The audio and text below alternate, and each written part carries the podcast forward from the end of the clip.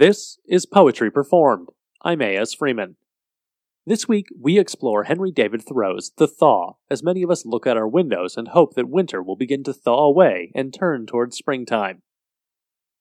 Before we get to this week's poem, I just wanted to take a moment to ask you to take a moment to rate and review the show, and make sure you're subscribed so you don't miss an episode. Now, back to the show. The Thaw by Henry David Thoreau. I saw the civil sun drying earth's tears, her tears of joy that only faster flowed. Fain would I stretch me by the highway side to thaw and trickle with the melting snow that mingled soul and body with the tide. I, too many through the pores of nature flow, but I, alas, nor tinkle can nor fume one jot to forward the great work of time. 'Tis mine to hearken while those ply the loom, so shall my silence with their music chime.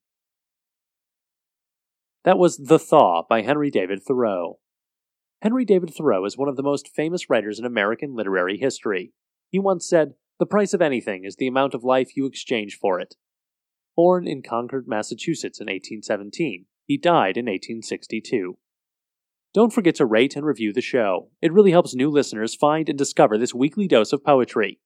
This has been Poetry Performed. I'm A.S. Freeman.